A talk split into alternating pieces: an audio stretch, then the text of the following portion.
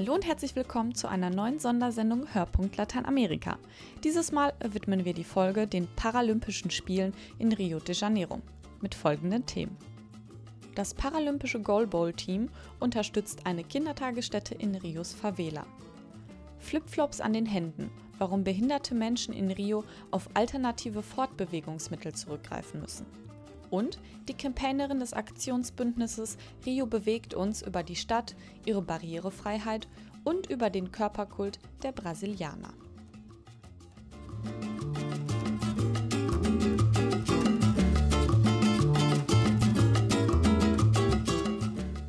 Paralympischen Spiele lenken das Augenmerk auf die sonst oft ausgegrenzten Menschen mit Behinderung. Aber nicht nur körperliche, auch soziale Unterschiede prägen ein Leben nachhaltig. Das deutsche Goalball-Team unterstützt deswegen ein Projekt der Kampagne Rio bewegt uns. Das Team sammelte Geld für eine Kindertagesstätte in einer Favela von Rio de Janeiro. Dort zeigte das Team den Kindern, wie man Goalball spielt. Thomas Mills hat sie bei ihrem Besuch begleitet.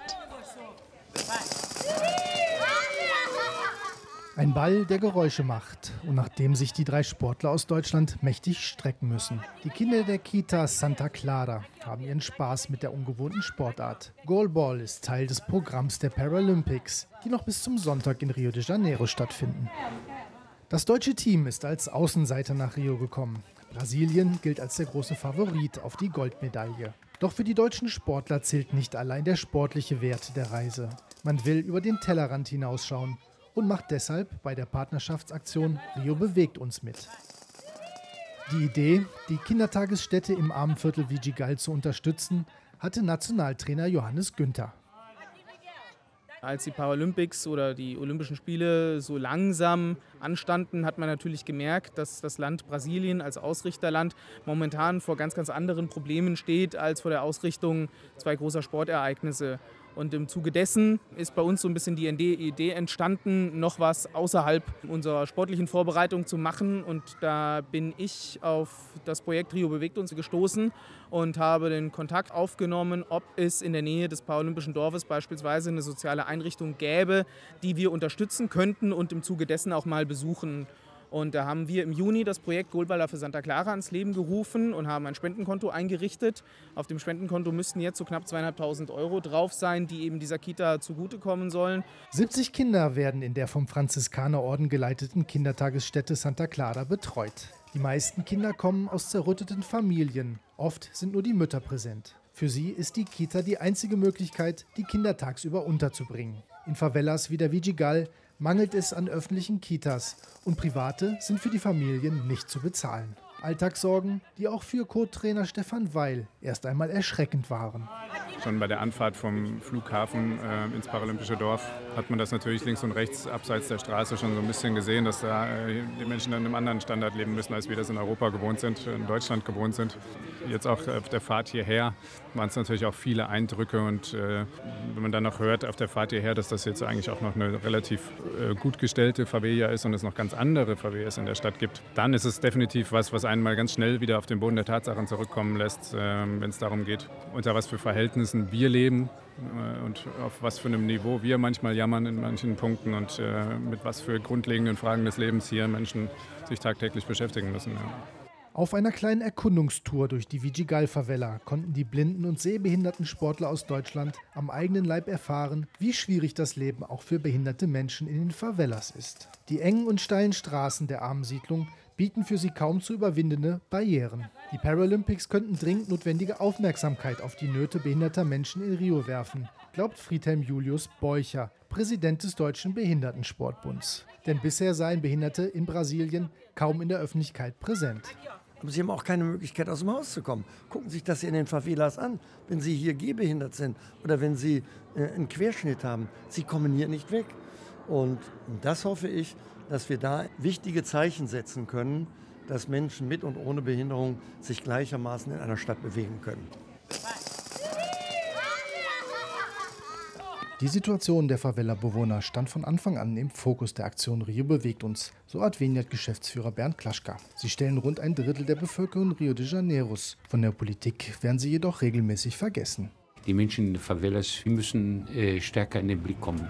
Denn in 14 Tagen werden viele olympische Stätten nicht mehr gebraucht werden, aber die Menschen werden hier weiterleben. Und das wollten wir mit Rio bewegt uns erreichen, dass da eine Perspektive hineinkommt, die über die Olympischen Spiele hinausgeht. Insgesamt unterstützt Rio bewegt uns 23 Sozialprojekte in Rio und Umgebung. Ein Großteil wird vom Aktionspartner der Erzdiözese von Rio de Janeiro durchgeführt. Insgesamt wurden bisher rund 450.000 Euro in die Projekte investiert. Damit soll aber noch lange nicht Schluss sein, denn die Projekte sind mit einer langfristigen Perspektive angelegt. Das Engagement kann also weitergehen, freut sich Bernd Klaschka.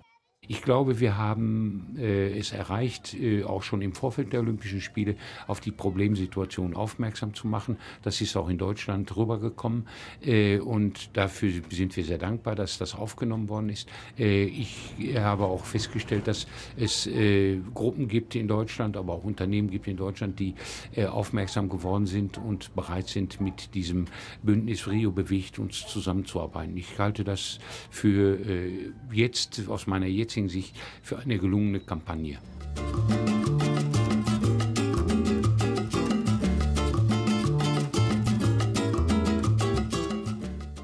Mit Flipflops an den Händen geht der Schuhputzer Ailton zur Arbeit, denn er hat keine Beine mehr.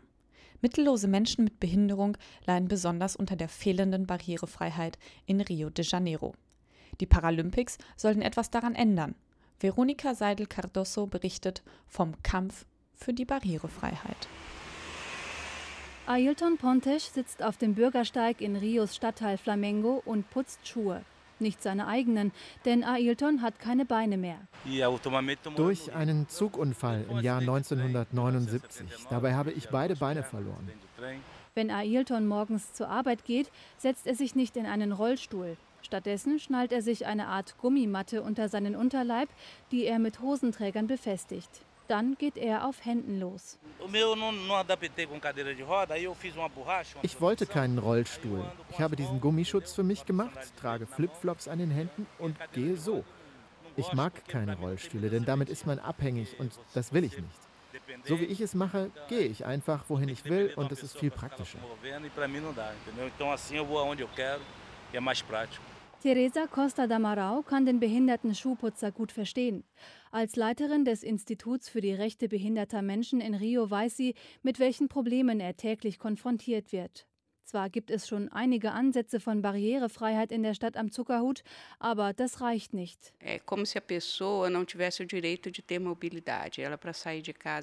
Es ist, als ob die Menschen kein Recht auf Mobilität hätten. Es gibt keine Rampen an den Bürgersteigen. Die Busse sind zu klein für Rollstühle. Auch die Bahn ist nicht auf behinderte Menschen eingestellt. Manchmal müssen Rollstuhlfahrer von Bahnmitarbeitern hereingetragen werden. Manche gehen deshalb gar nicht erst auf die Straße.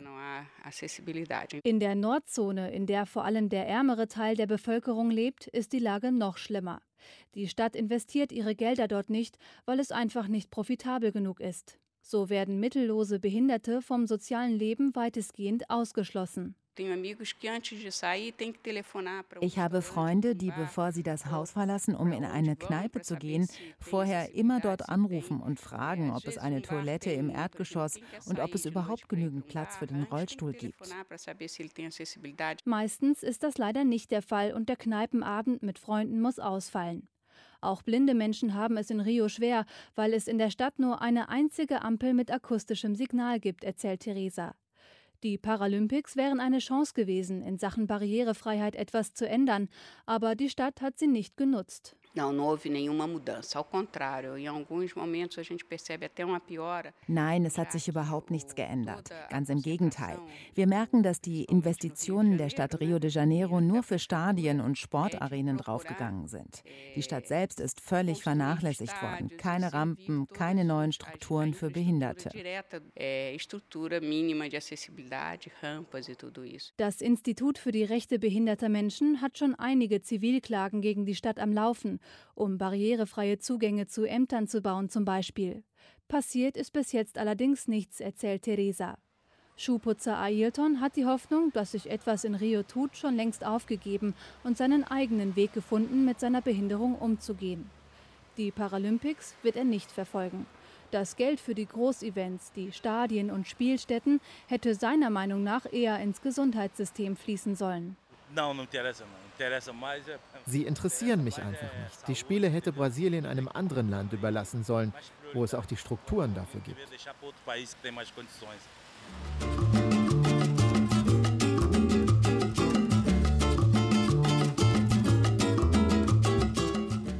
Die Paralympischen Spiele neigen sich langsam dem Ende und standen den Olympischen Spielen in nichts nach. Volle Ränge und begeisterte Zuschauer. Das Aktionsbündnis Rio bewegt uns hat einiges bewegt.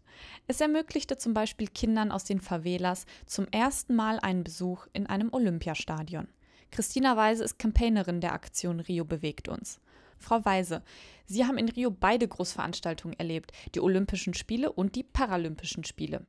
Gab es bei der Stimmung in Rio oder der Berichterstattung in den Medien Unterschiede zu den Olympischen Sommerspielen? Zwischen den Paralympischen und Olympischen Spielen gibt es schon Unterschiede. Ich sehe sie vor allen Dingen in der Atmosphäre, die jetzt in der Stadt herrscht. Nach den Olympischen Spielen ähm, hatte ich das Gefühl, dass Rio irgendwie wieder zu atmen begonnen hat. Dass es während der Olympischen Spiele den Atem angehalten hat, um ähm, ja, Olympische Spiele durchzuführen, die so gut wie möglich ohne größere Zwischenfälle ähm, gelingen. Und danach gab es zwei Wochen lang ungefähr das Rio, was es sonst auch gibt. Das heißt, die Obdachlosen sind wieder zurück auf die Straßen gekehrt. Menschen haben wieder den Müll sortiert, im Müll gewühlt. Das alles hat man vorher nicht gesehen. Jetzt während der Paralympischen Spiele ist es ein bisschen wieder zurückgegangen. Also ähm, dort, wo die Sportstätten sind, wo Sportveranstaltungen stattfinden, rund um das Olympische Dorf. Dort gibt es immer noch keine Obdachlosen, beziehungsweise sind keine zu sehen. Dort ist die Stadt immer noch sauber oder gesäubert. Trotzdem an vielen Stellen ist Rio wieder das Rio, was es vorher war. Und die Atmosphäre auch in den Spielen während der Spiele ist eine andere. Das heißt, die Menschen, die in den Stadien sind, die in die Stadien gehen, sind andere. Bei den Olympischen Spielen waren es vor allem Touristen und die reiche, ja, Mittel- bis Oberschicht. Jetzt nehmen andere Menschen an den Spielen teil. Das liegt natürlich daran, dass jetzt die Tickets viel günstiger sind. Für 10 Real ähm, bekommt man als Erwachsener und für 5 Real bekommen Kinder ein Ticket. Es sind Senioren, es sind Kinder, es sind Schulklassen, es sind Großfamilien, es sind Menschen aus armen Vierteln, es sind Behinderte eigentlich die ganze brasilianische Gesellschaftsschicht und die sind nicht unbedingt alle aus Rio. Es kommen auch viele aus anderen Teilen Brasiliens jetzt nochmal nach Rio, weil sie sagen, das sind jetzt unsere Spiele. Jetzt haben wir die Chance, an den Spielen teilzunehmen. Jetzt können wir das, was wir vorher immer im Fernsehen bei den Olympischen Spielen geschaut haben, daran können wir jetzt teilnehmen. Die Stimmung ist super, es ist aber eine lockerere, nicht so angespannte Stimmung. Es ist ein bisschen familiärer. Wow, das klingt ja echt nach einer losgelösten, freien Stimmung.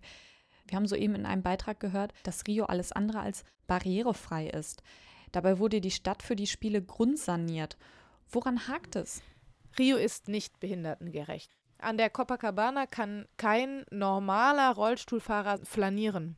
Die Athleten können es teilweise schon. Also die Rollstuhlbasketballer, die ähm, ja, mit ihrem Rollstuhl auch mal den ein oder anderen Stunt während eines Spiels überleben, können auch die Unebenheiten der Copacabana oder die Löcher, die dort im Pflaster sind, da haben sie kein Problem mit. Aber ich sage jetzt mal normale Rollstuhlfahrer, ähm, die nicht so eine Kraft haben und auch nicht so einen super Sportrollstuhl, die kriegen da schon echt Probleme.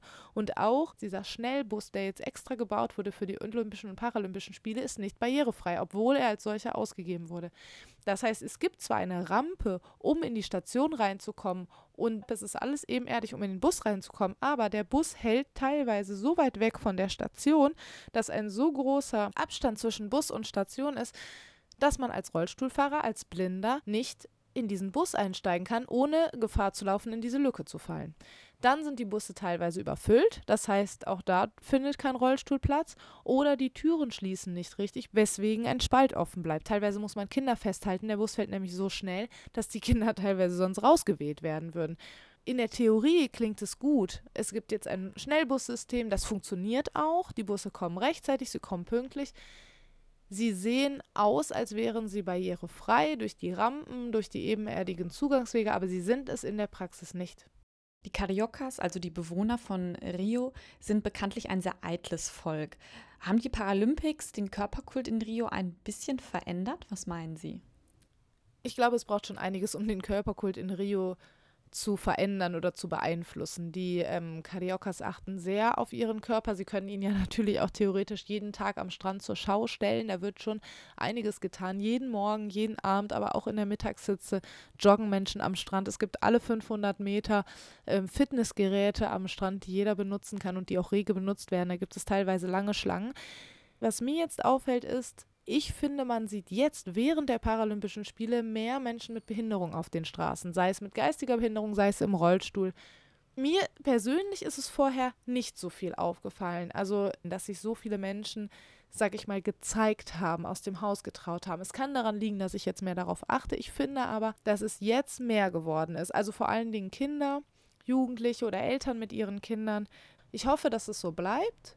Ich denke, dass es vielleicht dadurch kommt, dass jetzt die Athleten auch teilweise in der Stadt unterwegs sind, dass im Fernsehen darüber gesprochen wird, dass es vielleicht etwas mehr akzeptiert wird in der brasilianischen Gesellschaft. Vielen Dank, Frau Weise, für Ihren persönlichen Eindruck aus zwei Monaten Rio.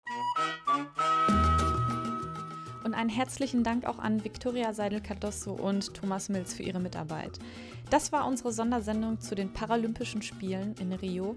Ich hoffe, dass Sie bei der nächsten Folge auch wieder dabei sind. Bis zum nächsten Mal.